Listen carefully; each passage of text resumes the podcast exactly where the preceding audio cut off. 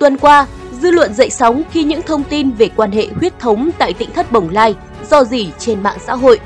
Đa số các ý kiến cho rằng phải xử lý kiên quyết những sai phạm của tỉnh thất Bồng Lai, đặc biệt là hành vi lợi dụng giả danh để trục lợi trái đạo đức, vi phạm pháp luật của ông Lê Tùng Vân.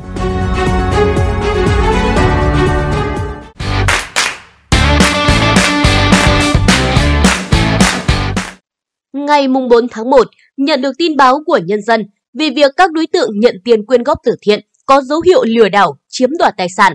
Cơ quan cảnh sát điều tra công an huyện Đức Hòa đã bắt quả tang và tổ chức khám xét tại hộ bà Cao Thị Cúc tại xã Hòa Khánh Tây, huyện Đức Hòa, tỉnh Long An, làm việc với một số trường hợp sinh sống tại đây để làm rõ hành vi vi phạm của các đối tượng có liên quan.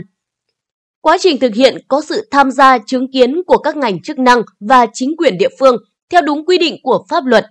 Kết thúc khám xét, cơ quan cảnh sát điều tra công an huyện Đức Hòa mời 14 đối tượng có liên quan tại hộ bà Cao Thị Cúc về trụ sở công an huyện để làm việc. Chiều ngày 4 tháng 1, Đại tá Văn Công Minh, Phó Giám đốc Công an tỉnh Long An cho biết, cơ quan điều tra Công an tỉnh Long An đã tống đạt quyết định khởi tố vụ án liên quan đến tỉnh Thất Bồng Lai, nay là Thiền Am bên bờ vũ trụ, về hành vi lợi dụng tôn giáo, từ thiện để trục lợi của hộ bà Cao Thị Cúc – ngay sau đó một ngày, ngày mùng 5 tháng 1, cơ quan cảnh sát điều tra công an huyện Đức Hòa, tỉnh Long An đã ra quyết định khởi tố bị can đối với 4 trường hợp gồm Lê Tùng Vân, sinh năm 1932, Lê Thanh Hoàn Nguyên, sinh năm 1990, Lê Thanh Nhất Nguyên, sinh năm 1991, Lê Thanh Trùng Dương, sinh năm 1995, ở cùng địa chỉ ấp Lập Thành, xã Hòa Khánh Tây, tỉnh Long An về tội lợi dụng quyền tự do dân chủ, xâm phạm lợi ích của nhà nước, tổ chức, cá nhân, theo quy định tại Điều 331 Bộ Luật Hình sự năm 2015, bổ sung sửa đổi năm 2017. Cơ quan Cảnh sát điều tra cũng quyết định bắt bị can để tạm giam đối với ba đối tượng là Lê Thanh Hoàn Nguyên, Lê Thanh Nhất Nguyên, Lê Thanh Trùng Dương. Riêng bị can Lê Tùng Vân bị áp dụng biện pháp ngăn chặn cấm đi khỏi nơi cư trú. Thời gian vừa qua, tỉnh Thất Bồng Lai xảy ra nhiều vụ gây mất an ninh trật tự tại địa phương. Trước đó, Ban trị sự Giáo hội Phật giáo Việt Nam tỉnh Long An đã có văn bản khẳng định tỉnh Thất Bồng Lai không phải là cơ sở tu viện hợp pháp do Ban trị sự Giáo hội Phật giáo tỉnh quản lý. Những người đang sống và sinh hoạt tại đó không phải là tu sĩ Phật giáo, do đó không liên quan đến sự quản lý của giáo hội. Sự việc mang tính chất lợi dụng hình thức tu sĩ Phật giáo để lừa gạt lòng tin của tín đồ Phật giáo nhằm trục lợi. Bên cạnh đó, theo chính quyền địa phương, kết quả xác minh cho thấy trẻ em, thanh niên sinh sống tại tỉnh Thất Bồng Lai hay còn gọi là thiền am bên bờ vũ trụ, đa số không phải là trẻ em mồ côi, cờ nhỡ. Kết quả xác minh ban đầu cho thấy, năm 2014, bà Cao Thị Cúc, sinh năm 1960, hộ khẩu thường trú tại xã Long Hữu Đông, huyện Cần Đước, tỉnh Long An, mua lại nhà đất với diện tích gần 2.000 m2 ở ấp Lập Thành, xã Hòa Khánh Tây, huyện Đức Hòa, tỉnh Long An. Sau đó bà Cúc chuyển về đây sinh sống và sửa chữa lại làm điểm tu tại gia. Còn ông Lê Tùng Vân, sinh năm 1932, hộ khẩu thường trú tại phường 10, quận 6, thành phố Hồ Chí Minh, chuyển về đây sinh sống cùng nhà với bà Cúc từ năm 2015. Trước đó, ông Lê Tùng Vân tạm trú tại xã Phạm Văn Hai, huyện Bình Chánh, thành phố Hồ Chí Minh và tự phong là giám đốc trại dưỡng lão và cô nhi Thánh Đức.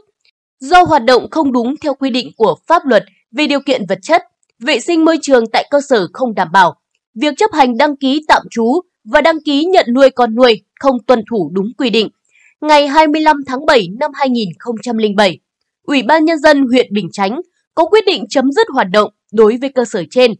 Đến năm 2015, ông Vân bán hết đất đai tại địa chỉ trên về tạm trú tại hộ bà Cao Thị Cúc ở ấp Lập Thành, xã Hòa Khánh Tây và hành nghề nhận nuôi con nuôi làm từ thiện.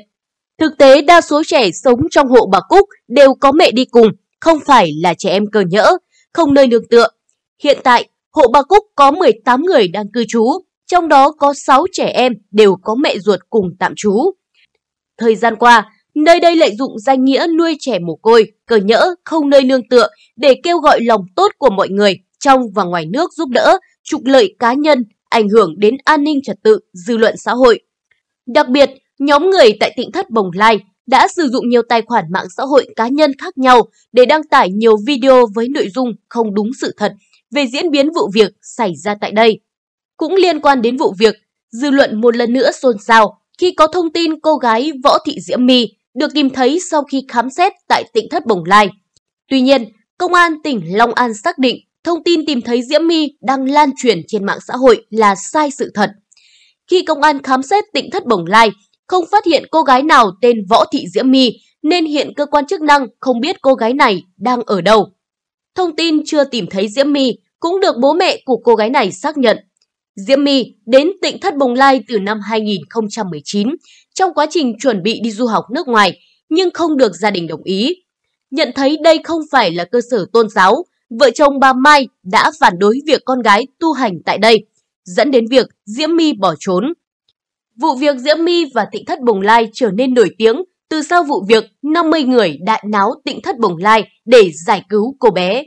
Tuy nhiên, sự việc đã biến thành ẩu đả giữa nhóm người của ông Võ Văn Thắng, cha ruột của Diễm My, và nhóm người sinh sống tại tỉnh thất Bồng Lai do ông Lê Tùng Vân đứng đầu. Sự việc sau đó đã được đưa ra tòa. Có thể nói, những tình tiết xung quanh vụ việc tịnh thất Bồng Lai đã khiến cho cộng đồng không khỏi phẫn nộ, xôn xao bàn tán.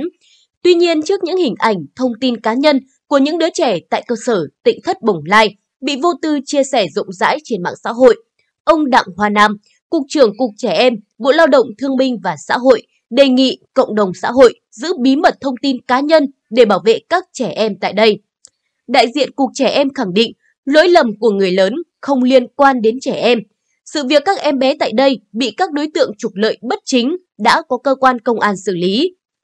Cũng sau những vi phạm tại tỉnh thất Bồng Lai, nhằm bảo đảm quyền trẻ em, Bộ Lao động Thương binh và Xã hội đề nghị Ủy ban Nhân dân các tỉnh, thành phố ra soát việc đăng ký, cấp phép hoạt động của các cơ sở trợ giúp xã hội công lập và ngoài công lập, các quỹ từ thiện chăm sóc, nuôi dưỡng, hỗ trợ trẻ em có hoàn cảnh đặc biệt. Bộ Lao động Thương binh và Xã hội yêu cầu các địa phương tiến hành giả soát việc tiếp nhận, quản lý các đối tượng trẻ em được chăm sóc, nuôi dưỡng trong các cơ sở trợ giúp xã hội. Đối với việc vận động xã hội, tiếp nhận, sử dụng các nguồn vận động xã hội của các cơ sở trợ giúp xã hội – quỹ từ thiện cho việc chăm sóc, nuôi dưỡng, hỗ trợ trẻ em, các địa phương tiến hành kiểm tra để đảm bảo đúng mục đích, đúng đối tượng theo quy định của pháp luật. Đặc biệt, Bộ Lao động Thương binh và Xã hội yêu cầu các địa phương thanh tra, kiểm tra, xử lý nghiêm kịp thời các hành vi vi phạm pháp luật về tổ chức hoạt động của các cơ sở trợ giúp xã hội, quỹ từ thiện chăm sóc, nuôi dưỡng, hỗ trợ trẻ em, không để tình trạng vi phạm trục lợi kéo dài. Bản tin của chúng tôi đến đây là kết thúc. Cảm ơn quý vị và các bạn đã quan tâm theo dõi. Xin kính chào và hẹn gặp lại.